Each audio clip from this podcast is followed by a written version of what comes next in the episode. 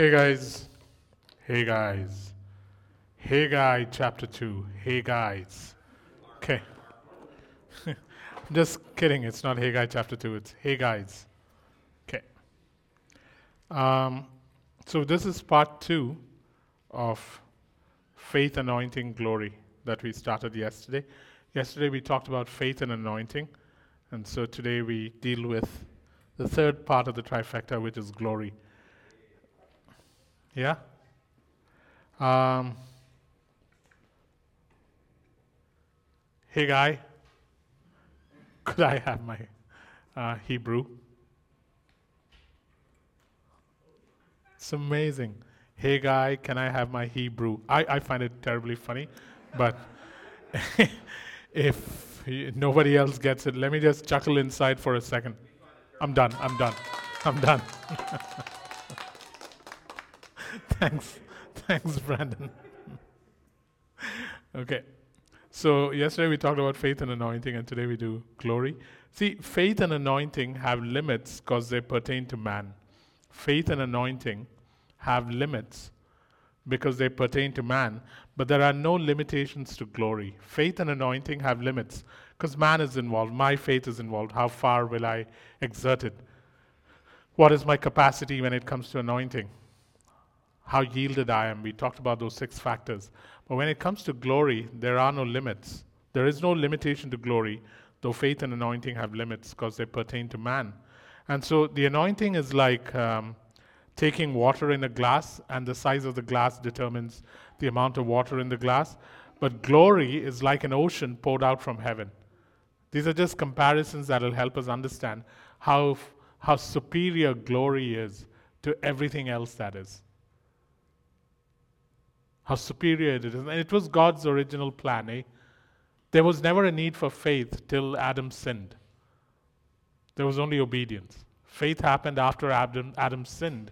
And now he had to exert faith to overcome his uh, mind that had become um, a, a mind that couldn't think like God. Till then it was only obedience. So the point is that the anointing is like taking water in a glass, and the gla- size of the glass can vary, and according to the capacity of the glass, water can be poured into it. But glory is like an ocean poured down, poured down from heaven. Glory is like an ocean poured down from heaven. For instance, if anointing and faith heals sickness, the Shekinah or the glory of God makes sickness illegal. We see that in Psalm one oh five, verse thirty-seven, where it says there was not a single person who was feeble amongst them, meaning with the Shekinah of God dwelling in the midst of a stiff-necked people. When they left Egypt and as they walked through the wilderness, there was not one that was sick among them.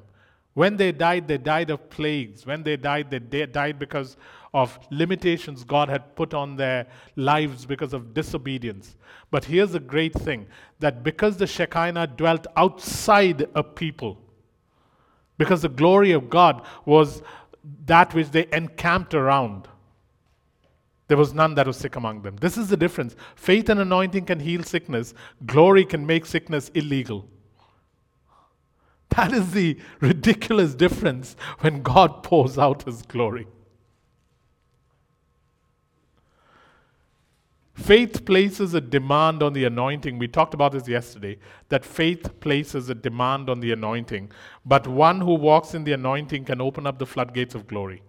Faith places a demand on the anointing, but one who walks in the anointing can open the floodgates of glory. Why? Because here is a man or a woman who's yielded. Here is a man or a woman who's pressing into character. Here is a man or a woman who is uh, foolish and therefore uh, uh, risks things for God. Here is a man or a woman who walks in order and therefore has a framework to operate within. Here is a man or a woman who has capacity. And, and, and so the point being, faith can place a demand on the anointing, but the anointing is what opens the floodgates of glory. A church that is anointed is one step away from opening the floodgates of glory so that God can pour from heaven what He wants to, to saturate the earth.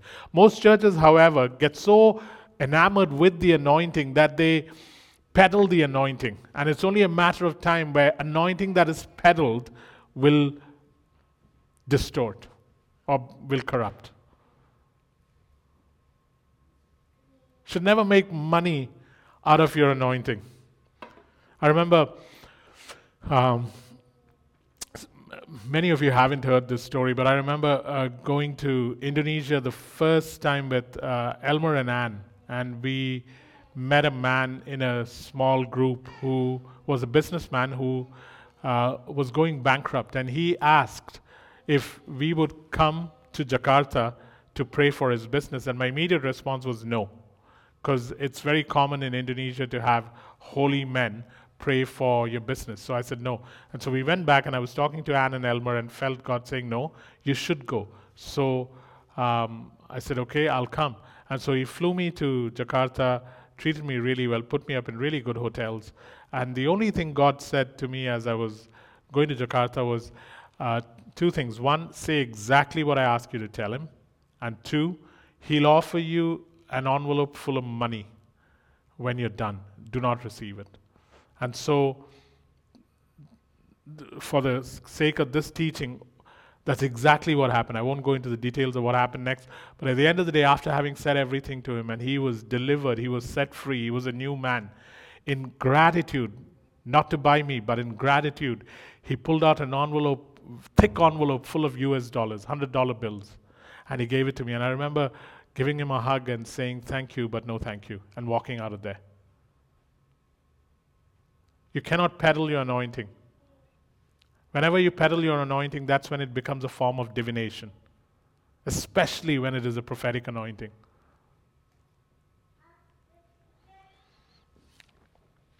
Anointing is critical. We said this yesterday. Anointing is critical for the role you function in, but glory is critical for the move of God through you. Anointing is critical for the role you function in, but glory is what is critical for the move of God that we are presently in. And our anointing is not sufficient to carry this globally. But the glory of God, my God, that the glory of God is so, so, so accustomed to washing over the world. It's been doing it from the beginning of time. And that is why I feel that we need to talk about faith, we need to talk about anointing, we need to talk about glory. All three, like us, I said yesterday, are critical determinants of what we are involved in. They are progressive and they are cyclical. So it's not like we just go from faith to anointing to glory and that's it. No, it's cyclical. It keeps happening. Again and again I exert faith for uh, so that I can expect things of God, so that my degree of expectancy is huge. After that, I begin to Um, follow the six factors we spoke of yesterday so that God can anoint and send us out to preach the gospel to the poor, to heal the sick, to open blind eyes. Man, this morning I woke up and I, I, I literally was telling God that, Father, I feel I got wings. Because there was this readiness to the gospel shoes I was wearing today like I've rarely felt. And then comes this idea of glory where it is, hey, great that the anointing is critical for the role I want you to function in, Jacob, but there is also a move I want to bring on the earth, and that, nobody's anointing can handle that. That needs a washing of the earth with the glory of God, and we will define glory. So faith brings to life God's principle. Faith brings to life God's principle. So faith brings to life God's principle. Anointing brings to life God's power, and glory brings to life God's manifest, omnipotent, unlimited person and presence.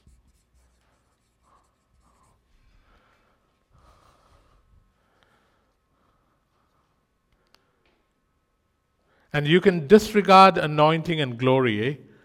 It's not that just because God is saying, hey, I want you to step into the anointing that is upon you, Jacob, or I want you to step into the glory that I'm sending your way, Acts twenty-nine. It doesn't mean that now we are forced to. We can disregard the anointing and the glory. And it doesn't mean that God will change his mind and lift it. He'll wait to see if we will respond to it. He doesn't necessarily change his mind. But God may change his method, and he may alter your destiny. God may change his method, and he may alter your destiny. When God sends his glory, it is to achieve a purpose on earth. And if Saul is not ready to walk in that anointing and in that glory, then God changes his method and he raises up a David. God changes your destiny, because now the reason he put you on earth is not going to work out. So he changes your destiny, he reshapes it, he puts it back on the potter's wheel, because he loves you and he will not he will not deprive you, he will not diss you, he will not damage you, but he will change and alter destiny. So don't be a holdout in these situations, eh? Please don't sit on your high horse with your arms folded saying, yeah, yeah, we'll see. Let me think about this. I don't know about this. All that will happen is your destiny will change. Because God will change his method. He won't change what he's going to do. At fifty-five, I don't want God to change his method, nor do I want him to change my destiny. I want to live it out, man. At twenty-five, you think you can afford it. At fifty-five, you have enough wisdom to know you can't afford it.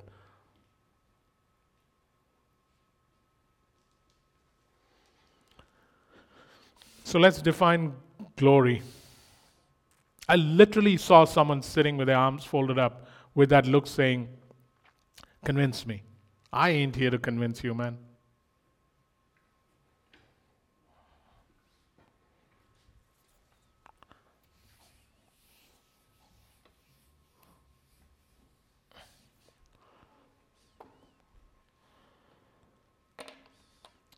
Let's define glory. Glory is God's, the different ways we can talk about it. Glory is God's fullness. Glory is God's fullness. It's all that he is, all that he has. It is his I amness. It is his uh, weight. It is the weight and the splendor of his majesty. We'll have to use words like this because none of us have seen his glory except for Jesus. And even what the uh, Peter and John saw on the Mount of Transfiguration really is a um, uh, is a lesser version of what God is really like. Again, I was watching my favorite channel Uh, on some days, which is the NASA channel, and they were showing pictures of the sun, um, and um, there were these sun flares that were happening, and it was brilliant. It was so bright, and I'm looking at that and I'm thinking to myself, so if this is glorious, what is the glory of God like? Because the sun is only one hundred nine times bigger than the earth, and God must be so much bigger, occupying a place beyond space. What is his glory like? What they saw on the Mount of Transfiguration ain't nothing, man. How do you describe something like that? But this is what God's plan was right from the beginning. Now listen, I want you to know the fullness of glory. Th- this is what is shocking for me. I, I've been trying to wrap my ha- head around it for a while, and I'm not able to. That this glorious God, whose glory is brighter than the brightest uh, sun, Um, whose glory is exceeding, who fills the universe and then beyond, who cannot be contained. This God is saying to Jacob, this finite five foot six, handsome individual, God is saying to this Jacob, listen, I want you to know the fullness of my glory. I want you to know the fullness of my glory. What kind of God is this, man? And he doesn't say these things to make me happy. He does these things so that I might actually believe him. And so he wants me to know what it is to know the breadth and the height, the depth and the length of who he is, as Paul said. Paul in Ephesians one, in the apostolic prayer, is actually praying that people may know his glory, his fullness.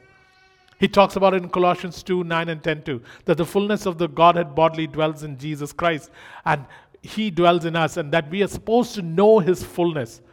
The, our time spent here on earth through circumstances, through hostility, through difficult times, is to continuously press into the glory of God, into the I amness of God, into the weight and the splendor of His majesty, into all that He is and all that He has. For the first time in the history of the earth, revealed through His Son, presented to us saying, come take, come eat, come have.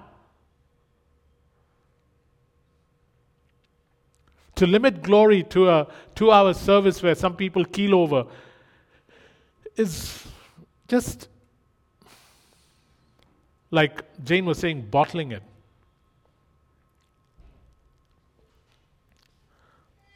Though even though that's part of his, that, that's a manifestation of His glory.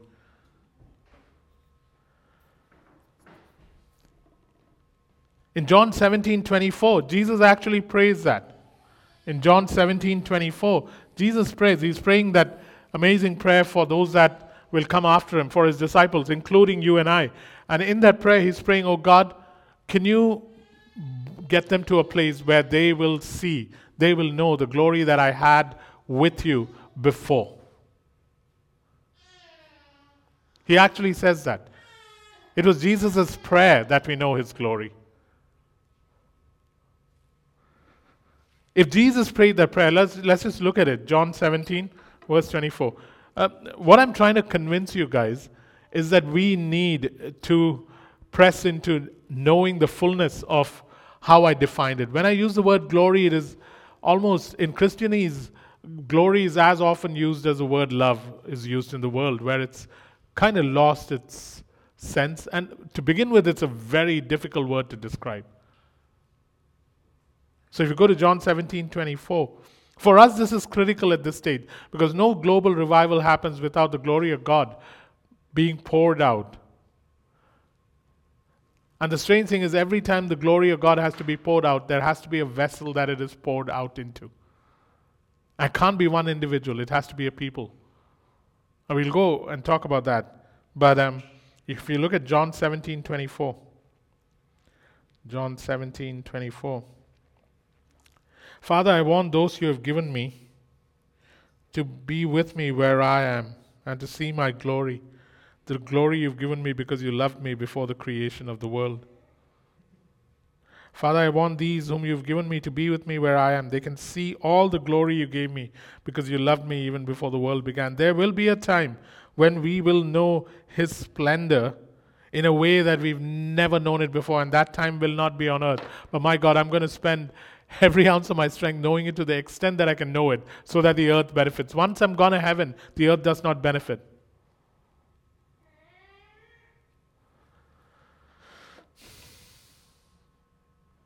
Here's the other thing, guys, and this is um, strange but important. God usually does not visit us with His glory beyond the revelation we have of it. God usually does not.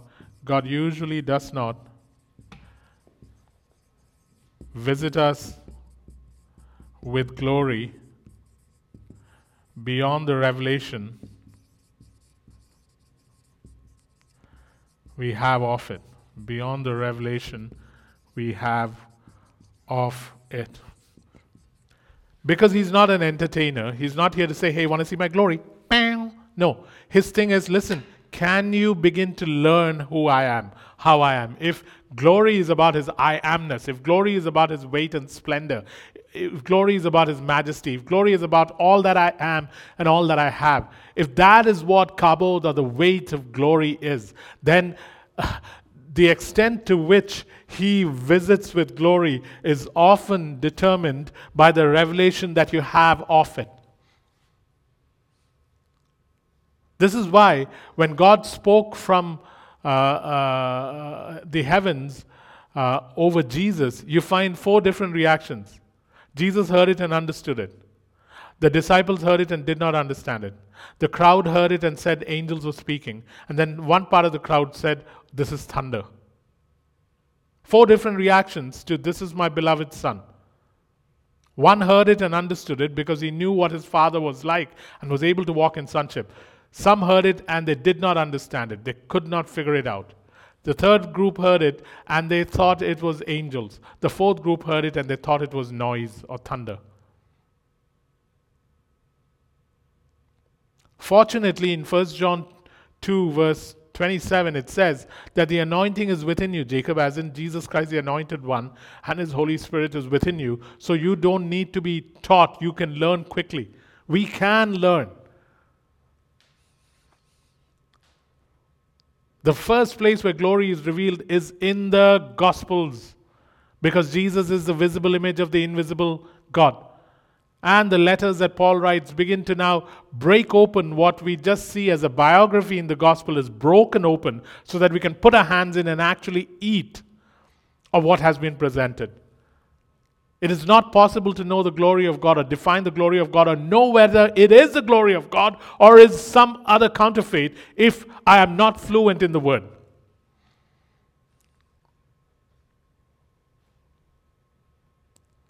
This is why counterfeit flourishes when it comes to things of glory and anointing.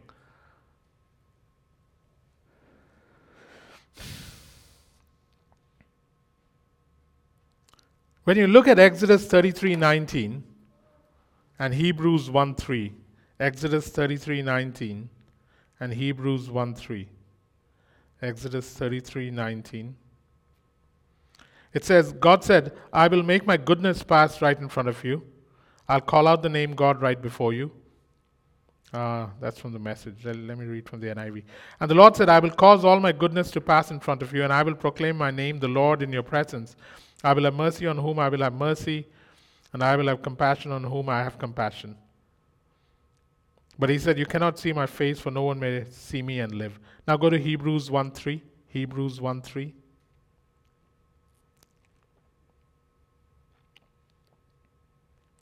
The sun is the radiance of God's glory, the exact representation of His being, sustaining all things by His powerful word. The sun is the radiance of God's glory, the exact representation of His being, sustaining all things by His powerful word. Here's the thing we need to know. If you and I need to get familiar with glory, as in familiar, as in push into glory, as in get to a place where we can live and move and have our being in the cloud of His glory. Because at the end of the day, if you want to get familiar with glory, you have to enter into the life of God. And there are three things you have to pursue if you want to live, move, and have your being in the cloud of His glory. And the three things that we can derive from Exodus thirty-three nineteen and Hebrews one three are the goodness of God, which is the essence of His nature,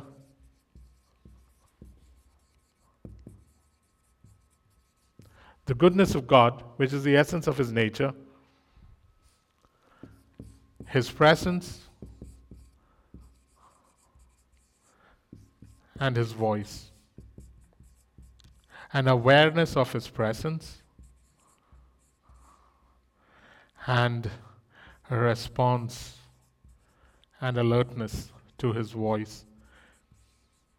These are pathways into the glory of God, into the I amness of God, into the weight and splendor of God, into all that He is and all that He has, into the Kabod of God. These are, when you take these two scriptures where Moses asks to be shown the glory of God and the way God responds, saying, yeah, my presence will go with you. I'm going to proclaim my nature to you. I will show you my goodness. And Hebrews one three, where Jesus is the radiance of the glory of God. He is the exact representation of God's nature. And it is His voice that holds and sustains all things. These are three things that Acts twenty-nine must. We do not have choices in matters nowadays. We do not have choices in matters, nor do we have the choice of the pace of how we grow nowadays. And thank God for that. These are three things that I must press into every day. I must be convinced more and more every day that, listen, oh God, um, I, I, I'm able to see clearly your goodness despite my circumstances. I'm able to therefore speak clearly of your goodness without faith. Without faith, out of sheer knowing. The things, the words that come out of my mouth are not statements of faith saying God is good. They are statements of fact saying God is good.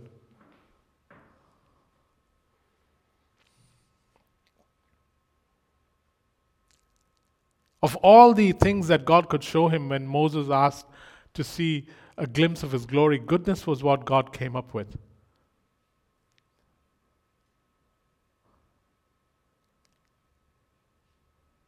The thing is, till I know his glory by pressing into these three things, I will never be able to convey it.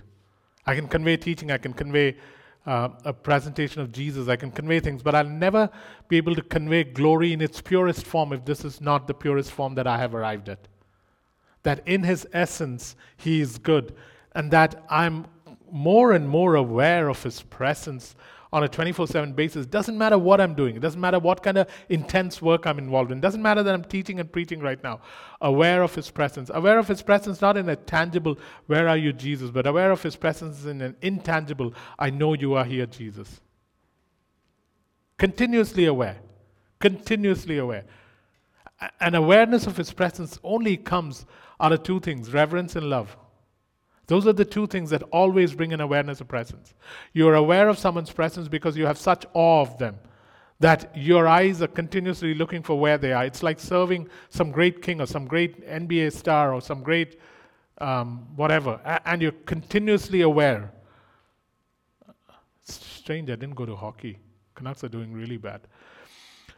Um, it, it is to be so highly aware, and so awareness comes out of two places. A one, you have such reverence and awe, and two, you have such love that you can't take your eyes off her. One or the other. And then the third one is his voice. His voice sustains everything. His voice sustains everything. It's strange, though, that in Genesis, as soon as Adam sinned and fell short of the glory of God, as it says in Romans three twenty-three, he questions God's goodness. He hides from the sound of his voice. He's cut off from his daily presence. Those are the three things that immediately die in Eden. He questions God's goodness. And so the ploy to keep us from returning to Eden or regaining Eden, the ploy to keep us from returning to the original mandate of being carriers of his glory is still the same. And I'm saying this to those that are listening to me right now and those that will listen to this years down the line, that the common ploy of the enemy is, can I have you question the goodness of God? Over and over again, I will question you about the goodness of God till I plant a seed of suspicion in your mind that in this area, you cannot rely on God and he isn't good. And he is not true to his promise because I have questioned you for the last twenty days and you have not been able to answer me. I want to get to a place where the goodness of God is no longer a matter of faith for me. It is a matter of absolute truth.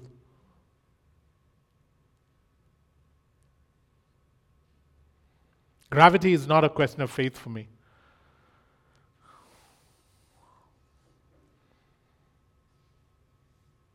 You step into these realms and I can guarantee you as a church, we will become receptacles of his glory, which is what God is looking for. An awareness of his presence that comes from awe, such reverence. Reverence then takes care of everything else. Reverence takes care of holiness. Reverence takes care of awareness. Reverence takes care of presence. Takes care of everything. Love takes care of holiness. Um, a, a, a husband who is um, committed in love to his wife cannot even um, imagine infidelity. He doesn't entertain that thought. Because to think like that feels like he's harming his wife or betraying her.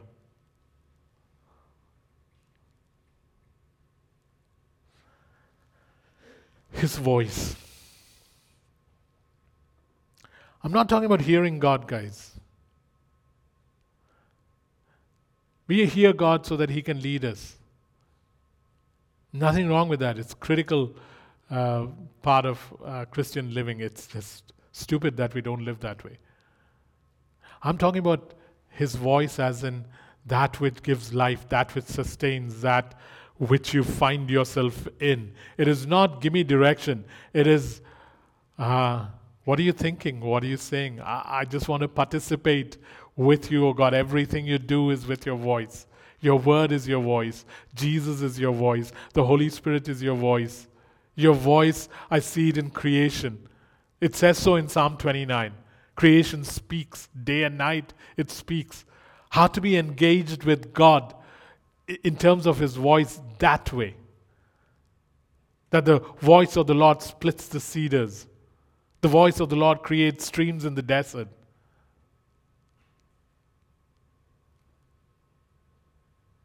I don't know. I think I have to help differentiate what I mean when I say it's not about hearing God. It is the voice of God.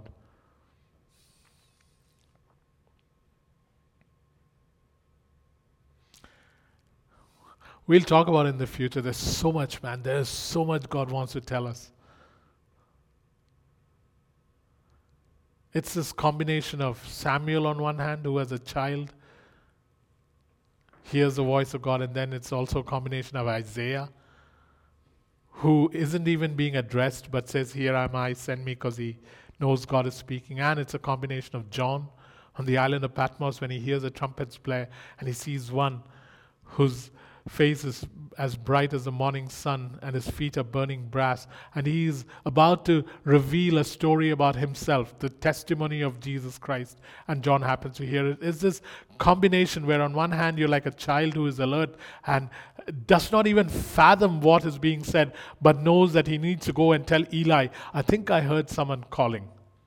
To Isaiah, who knows that he is not being addressed, but hears a voice in the divine counsel and says, "Please, please, can I?" To John, who is just a, an exile on a remote island and who turns around because he knows someone has just walked onto the island.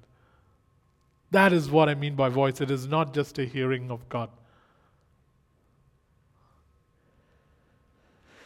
The reason we don't experience His glory, and I said this many weeks ago, is because we try to accommodate His glory, and His glory cannot be accommodated. It can only be surrendered to. We cannot accommodate His glory. I cannot accommodate His glory in a song, which is why it is impossible to deal with glory without being undignified. At least in the Old Testament, they didn't have a choice. When the glory of God would fall on someone or something, it would become undignified. Saul would strip himself naked. But now that does not happen because we are in control of our brand new spirits. And God doesn't take over control. But it is impossible to accommodate glory. And the way we accommodate glory, or let's even forget glory, the way we accommodate anointing or glory is by deciding the limits to which uh, uh, we will choose to uh, be undignified. It has to stay within uh, a certain latitude. I want to I want to never be able to accommodate God in Acts twenty-nine. We never. We can only surrender to it. And any surrender is ultimately going to make you look disheveled, undignified, absolutely beautiful.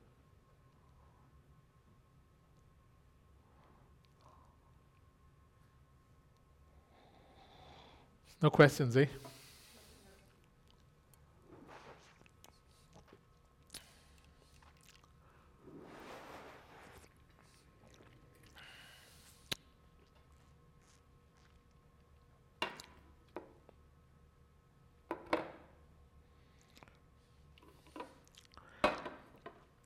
Guys, the glory carries.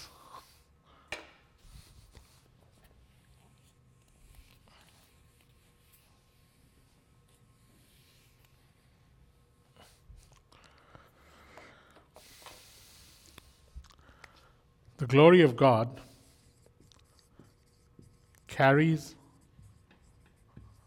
creates, judges, subdues, resurrects,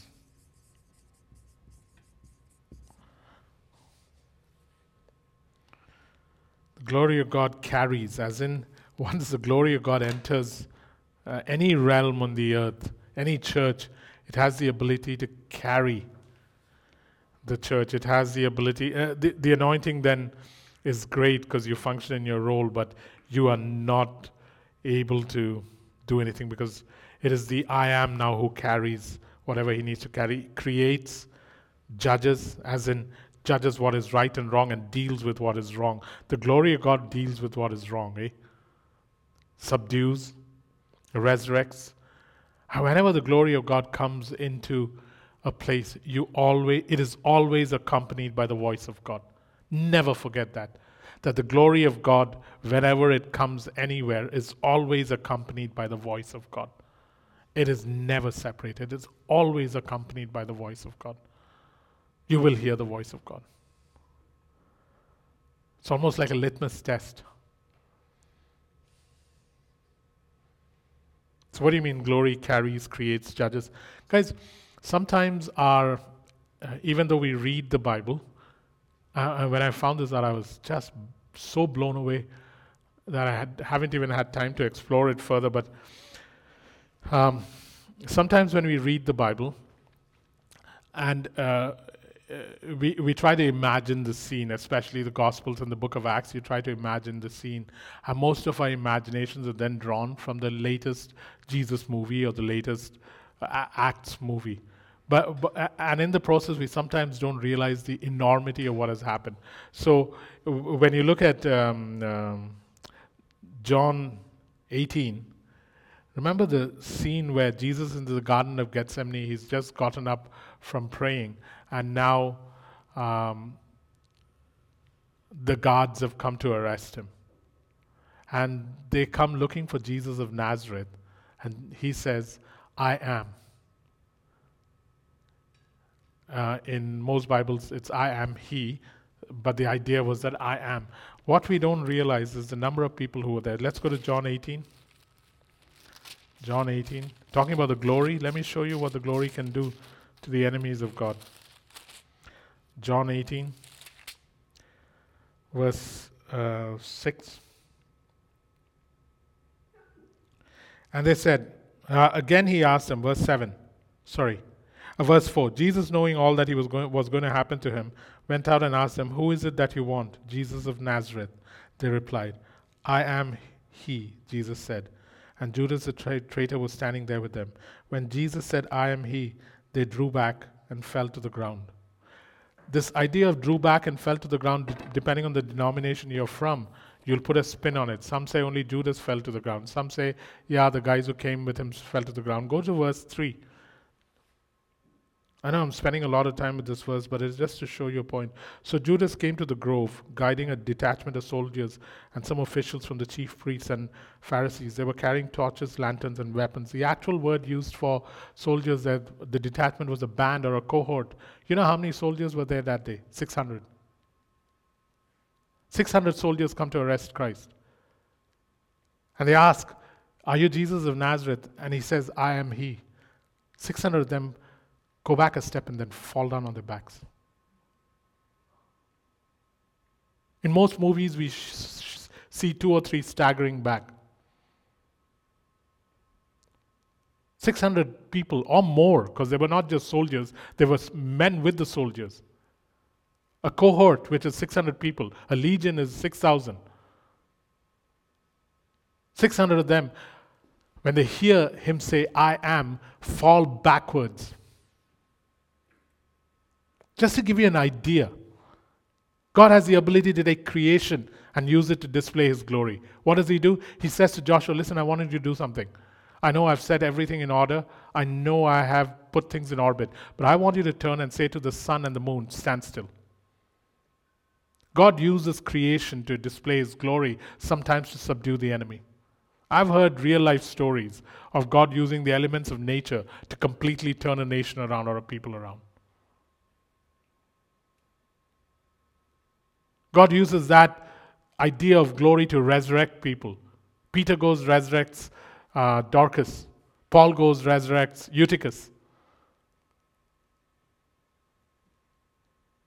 Or raise people. I won't use the word resurrect. Raise people from the dead. That is a glorious act, man.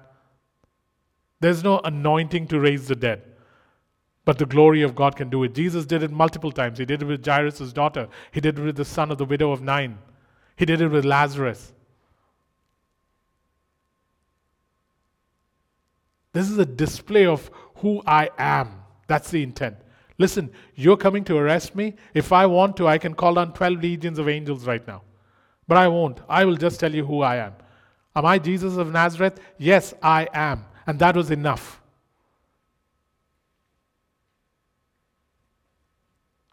This is what this church should become a receptacle for, so that God can do what He wants to do upon the earth just by His sheer I amness. But to get there, we have to become a certain kind of people. The next week, and if if, if necessary, midweek, um, the intent is that, oh God, please, oh God, we need to become a receptacle for your glory. Joshua stilled the sun. Moses divided the Red Sea. Try doing it with a Fraser. Go to Richmond, but don't take the bridge. It is the glory of God that parts a lake or a sea or an ocean. Elijah did it. Elisha did it. They did it with the Jordan. Elijah called down fire.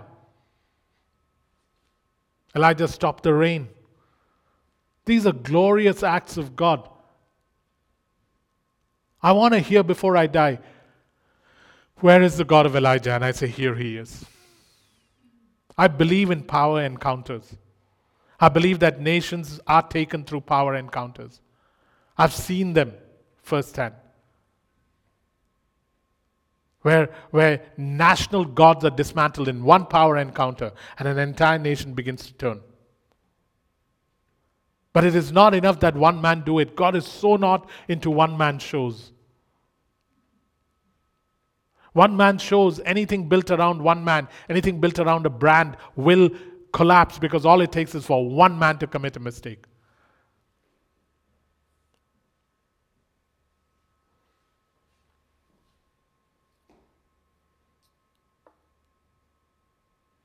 The King of Glory is strong and mighty in battle. Huh? That's who we are talking about. That, oh God, come, Father, revisit again. Revisit again. Do what you used to do. Not even in the Old Testament. Let's just start with the book of Acts, Father. Do what you used to do in the book of Acts. But we must become a certain kind of people, and we'll talk about that before we end. The King of Glory, strong and mighty in battle. He cannot be resisted. He will not be satisfied to remain at a distance. Hey, Acts twenty-nine, here's the truth. Either we walk with him through this and get to where he's taking it. Otherwise, he will let us do church. I'm the pastor of this church. I'm telling you the truth. I'm scared of it. I'm excited about it. And I'd be really upset if we didn't uh, get to where God wants us to go to. He will either, his, his thing before you is now, I've given you enough, Jacob. I've given you guys enough. I've taught you. I've taken care of you. I've nurtured you. I've sent you the best. I've brought you up. I've taught you. I've filled you to the brim. Now, give me the fruit that I want. Otherwise, I'll let you do church. Oh my God, my lungs scream saying, please, please, anything else, but don't let us do church.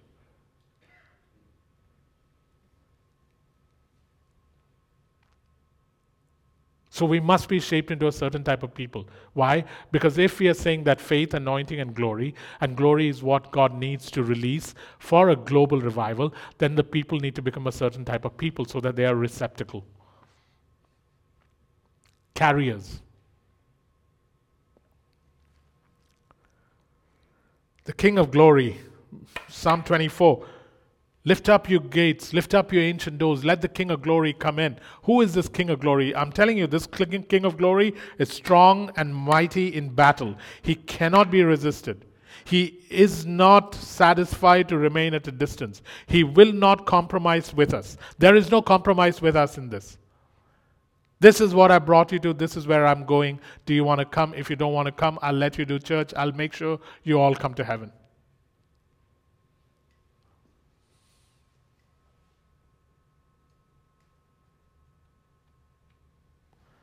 We've had many moments like this, guys. two thousand seven, when Eddie came, it is the same choice we had. You want to do church or you want to step up? When Chad came first, it was the same. You want to continue doing what you're doing well, or you want to change your way of operating?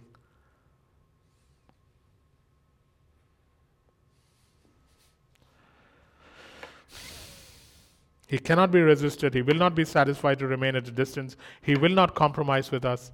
He will not negotiate with satanic forces. He will not negotiate with Pharaoh. He will not negotiate with any other power that exerts lordship over man. He ain't here to say, hey, Pharaoh, so how about I leave twenty and you give me sixty? Or there's no percentage here.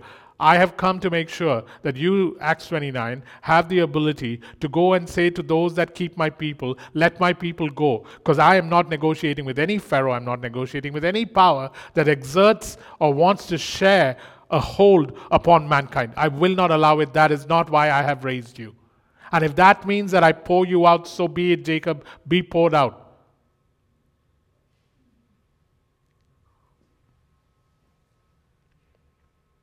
That is when we get to speak Psalm twenty-four over and over again. So I'm saying to us, let us open the gates for this King of Glory. Huh? It'll bring down heaven, and it'll bring down a whole host of angels too. Because glory is almost always mediated by angels throughout the Bible, in the New and the Old Testament. Which is not what we are getting excited about. We are getting excited about the glory. Getting excited about the angels would be like, not right. I was going to say something else, but maybe I should just... be good. So how do we open the gates? How do we open the gates? How do we open the gates? Psalm twenty-four. So here are the ways we open the gates. First, if you look at Psalm twenty-four, you will see that Psalm twenty-four first declares who God is in one and two, that He owns everything, guys. And then from three to six, it tells you what you need to become. And from seven to ten, it tells you who He is. And then it concludes. So if we were to use Psalm twenty-four, oh, that's my, oh, that's opposite. Okay. Sorry, I was just looking at the screen. My left arm is right and my right arm is left on the screen. It's not important. Psalm twenty-four, how do we open the gates? Psalm twenty-four, first we enter into the presence of God. First we enter into the presence of God. First we enter into the presence of God. Not through worship, not through worship, but not through worship, but by walking in a manner, but by walking in a manner consistent with His nature, but by walking in a manner consistent with His nature.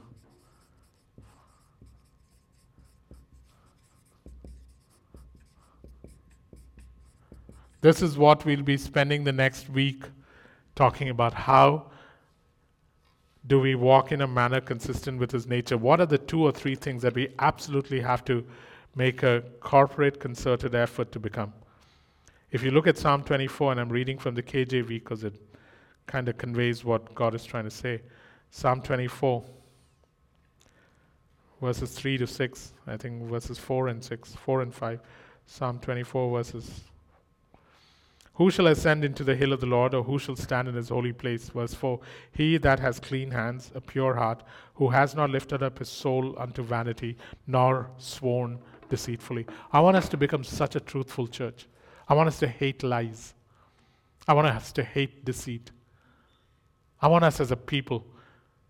Ah, me, absolutely. It is absolutely important that Jacob begins to have such a love for truth in the inward parts, truth from his mouth, and truth of the word. And I want every one of us to be, one of the things glory does it, is that it makes a church physically and spiritually transparent. And we are not. Please don't for a second assume that. We are not. We are a great church. There's a degree of openness that you will not find in most churches. But we are talking about something else. A glory of God is becoming like Him. I want these things in Psalm twenty-four verse five to become something that is common to the nature of this church. Why? Because then we become receptacles of His glory. Don, can you get me one of those golden urns? You break it, you buy it. Yeah. Become receptacles of His glory. If I break it, Don buys it. That's what I was trying to say. Yeah, receptacles of His glory. Eh? That's what I want us to become. Where God can fill at pleasure, God can pour out at pleasure. Empty, God can break. Most most most jars that God actually has will never look like this. Eh? It is it is treasures of it is treasures in jars of clay, not jars adorned like this. So this is the wrong jar. I was talking about the other one, uh, Don. How come you got this one?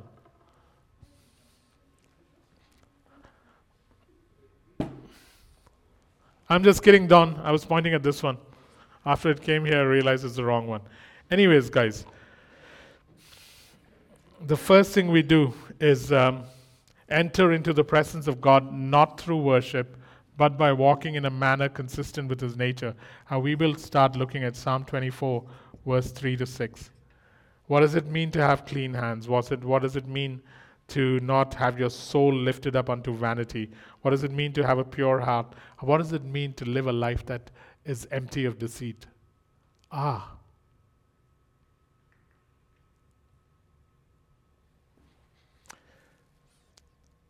Once we do this, then what happens is the King of Glory enters into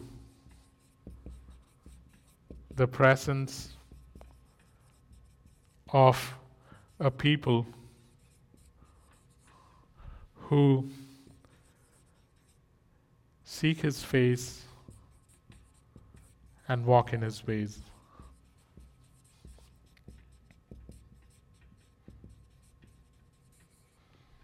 That's what happens next. That's what is happening in verse seven to ten.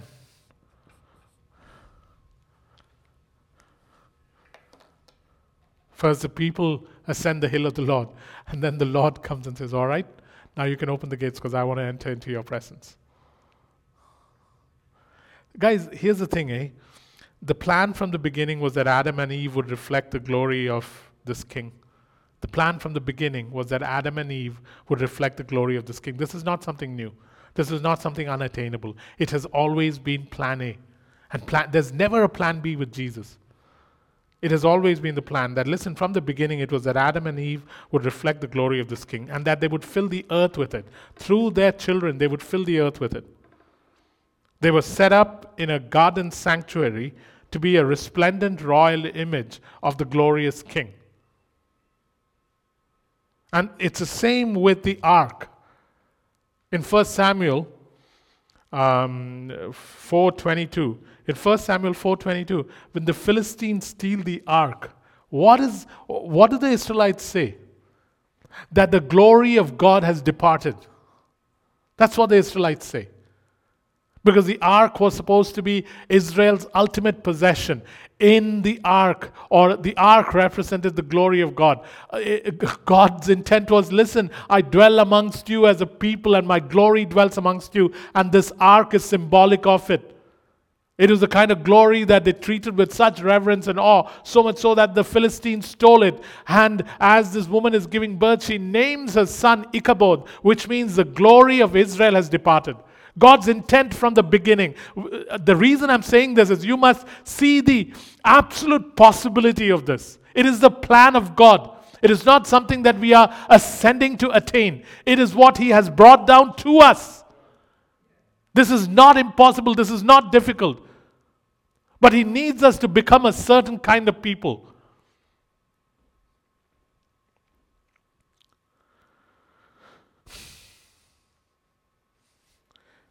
In First Samuel fifteen twenty-nine, He calls Himself the glory of Israel.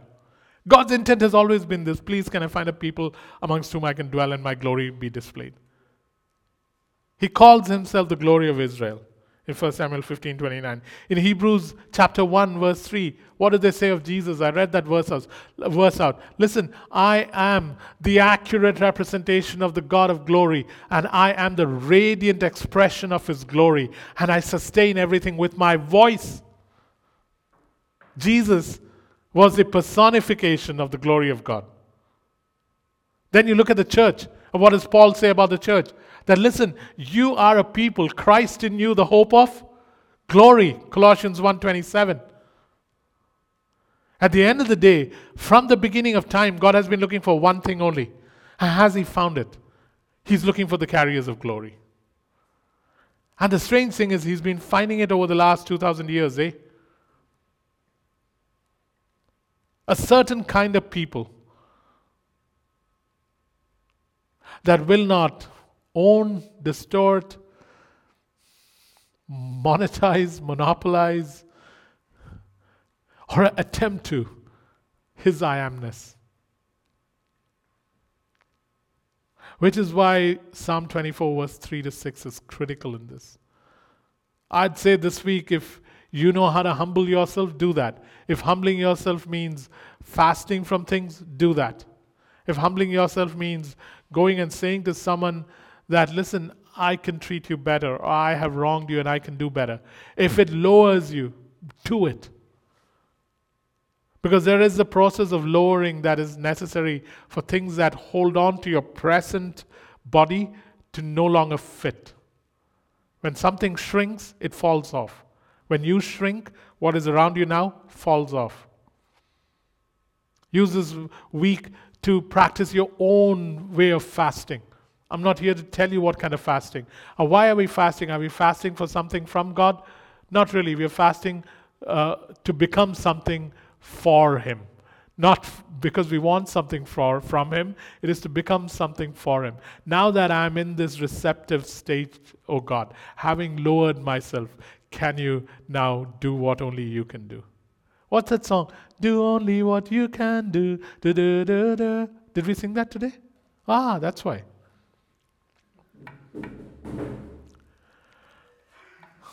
Uh, if you heard that noise, it's just what Don does every week. He both, yeah. Carriers of His glory. You know what happens once we become carriers of His glory? Balaam will begin to declare, Balaam will de- begin to declare that the Lord their God is amongst them, and I hear in their midst the shout of a king. Once the people begin to become receptacles of God's glory, Balaam will declare that the Lord their God is with them. Numbers twenty-three verse twenty-one. The Lord their God is with them,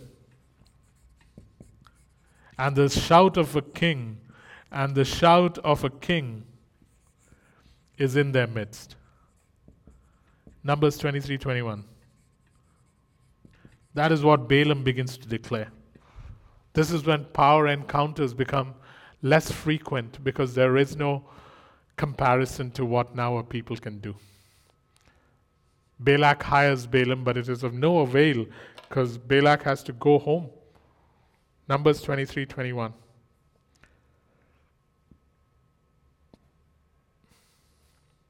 Now finally, the fourth uh, stage is God's people begin to live under a canopy. God's people begin to live under a canopy of His glory.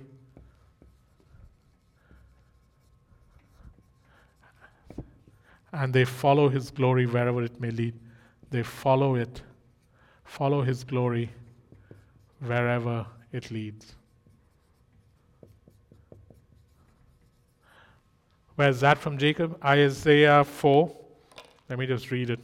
Again, there too, there is the need to become a certain kind of people. Isaiah four, verses one to six. Isaiah four, verses one to six.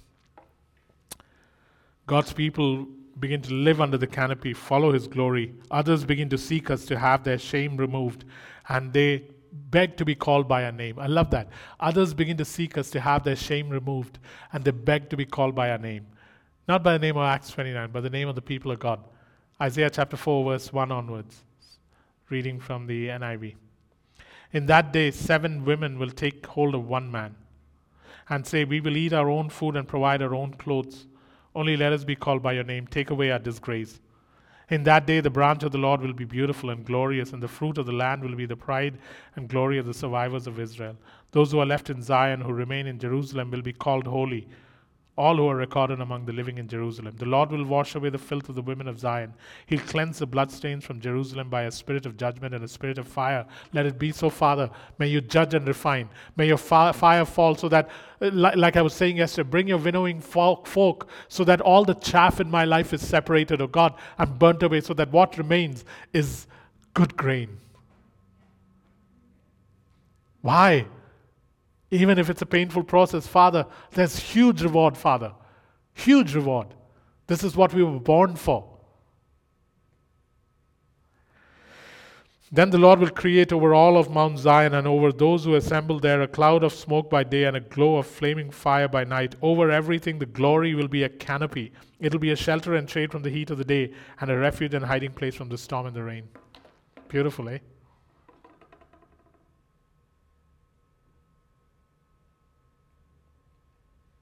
Let me conclude with a word for Acts twenty-nine. The glory of God will affect Acts twenty-nine. The glory of God is going to affect Acts twenty-nine. It's going to transform us from a fighting church to a resting and ruling church of Revelations two twenty-seven. In Revelations two twenty-seven, it talks about, um, let me read it, it's beautiful in the message. Uh, Revelations two twenty-seven.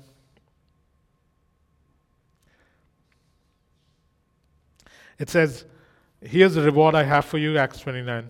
Every conqueror, everyone who keeps at it, refusing to give up, you'll rule the nations. Your shepherd king rule as firm as an iron staff, their resistance fragile as clay pots. This was the gift my Father gave me. I pass it along to you. Oh, man! Acts twenty-nine will be affected by the glory of God. Put blinders on, eh? Penny sent me a word today. And... Um, I should just quickly read it out to you. Why do horses wear blinders? Horses have peripheral vision, which means they can end up running off course unless they are made to remain focused. Covering part of their vision encourages the horse to take chances it would not normally take. It keeps their eyes focused on what is ahead rather than what is at the side or behind. It stops them from losing concentration on the direction they're supposed to be headed. It reduces the chance of the horse being spooked and making a run for it, as they are easily spooked and automatically run from perceived danger. May the Lord put blinders on us so that we are single-minded in our focus and our pursuit of this one thing that God wants to do on the earth, eh?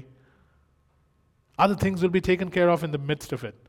God is not a one-dimensional God. Glory will affect Acts twenty-nine. Hallelujah.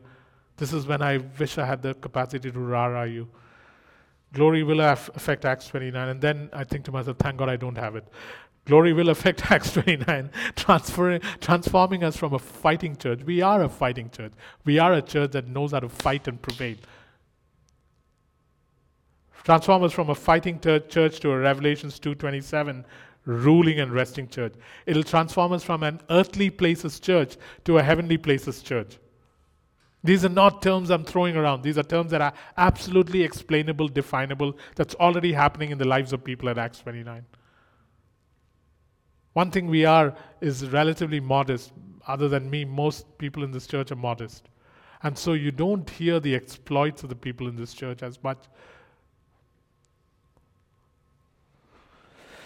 We become a heavenly places church instead of an earthly places church, Ephesians two six.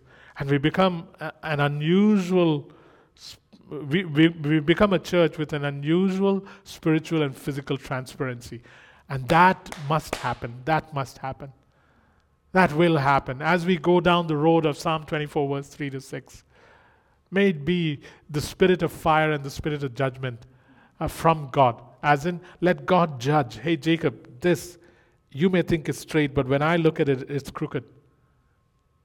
Hey, Jacob, let me burn this out with fire. Th- the thing is, and I'll talk about this next week, anytime God wants us to leave something, there's always a reward also that we leave with.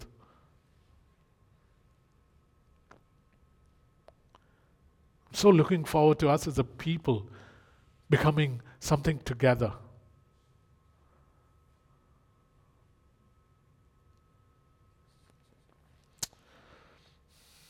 As this happens, we'll see some strange, beautiful happenings amongst us. One, we'll see the revelation of the sons of God in our midst. What I mean by that is Romans eight verse nineteen says, creation longs for the uh, manifestation of the sons of God. I know that scripture can be taken and spoken about in many, many different ways. Let me explain how I mean it. As we do go down this road, you will see that sons and daughters of God in this church will begin to rise up and uh, uh, show how splendidly son of God-ish they are. Go ahead. There's a question. Can you repeat the word again from Jacob? Which word, Heidi?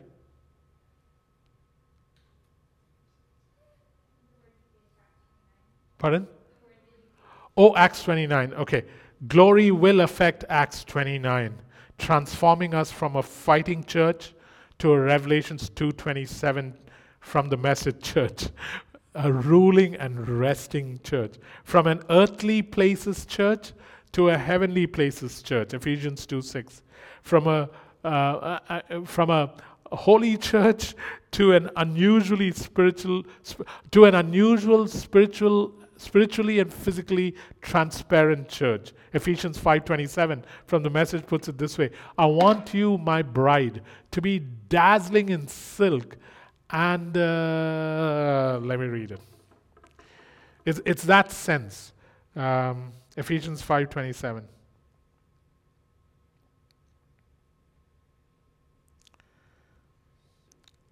Yeah.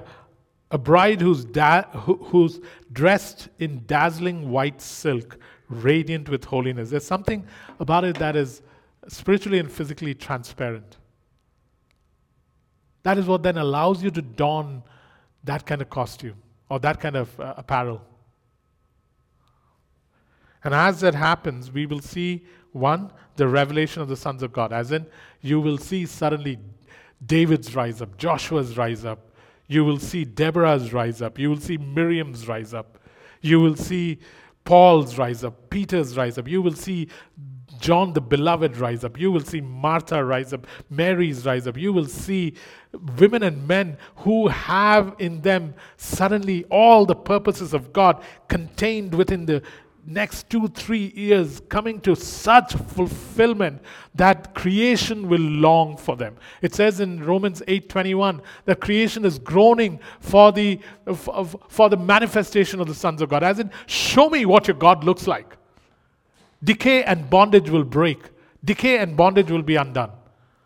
Decay and bondage around us. I know those scriptures are talking about the end times, where God will reveal his sons and daughters in their absolute glory, because when he appears, we will share his glory. I know it's talking about that. I also know it says there that creation that is groaning in decay and bondage will be set free, seeing the freedom of the sons of God. I know it's talking about the end, but everything that is supposed to be consummated at the end must begin now. We progressively work towards the end. God is not some kind of a magician who's saying, let it be rotten now, and then, hey, presto, touch at the end of the ages and suddenly everything becomes new. No, that's not why we were put here. We were put here to display what is waiting at the end now. We are a people from the future who are occupying Middle Earth saying, look at the glory of God now. I know you see dimly, but even in the dimness that you see it with, the glory of God is sufficiently bright for you to have a revelation of Christ like very few can have. And now for sons and daughters in this church to rise up and say, hey, now look at me, manifest in the glory of God. When I touch something, decay ends. I I know how to break bondage. That is what we are talking about. So that as it says in Isaiah sixty verse twelve, even the least amongst you will be able to deal with a thousand. That's what it says in Isaiah sixty verse twelve. That's what we are talking about, guys. That's what we are talking about. When we talk about the becoming receptacles for the glory of God. And the earth needs it. Otherwise it continues in decay and bondage.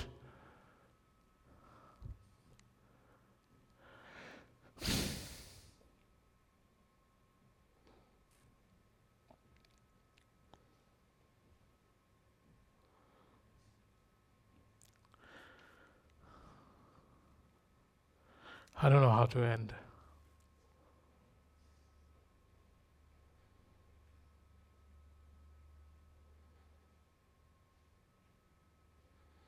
Father, I just want this.